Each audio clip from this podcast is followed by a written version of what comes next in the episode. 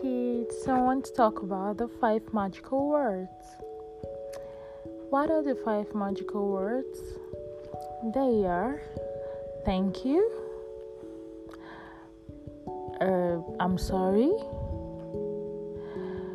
excuse me, can I, and um, please. So, how do you apply these words to your sentences?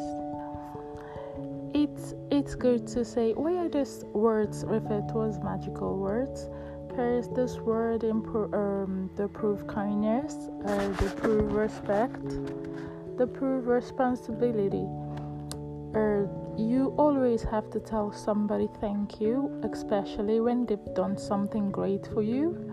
No matter how small, you have to appreciate them by telling them thank you. And you have to say I'm sorry when you hurt somebody.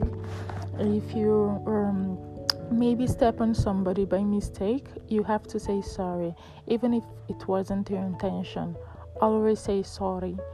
Um, it it it it it uh, shows you you are actually sorry for the mistake you made. It shows you uh, want their forgiveness for stepping on them or for hurting them.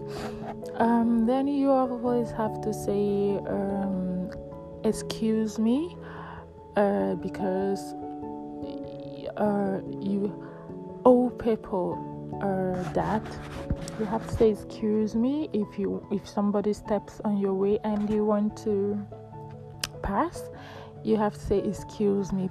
You have to always say please if you want to ask somebody for something. They don't owe you anything. They don't they don't owe you anything. They don't uh, you they, they don't have the right to feed you or anything. So if you want to ask somebody for something politely you have to always say please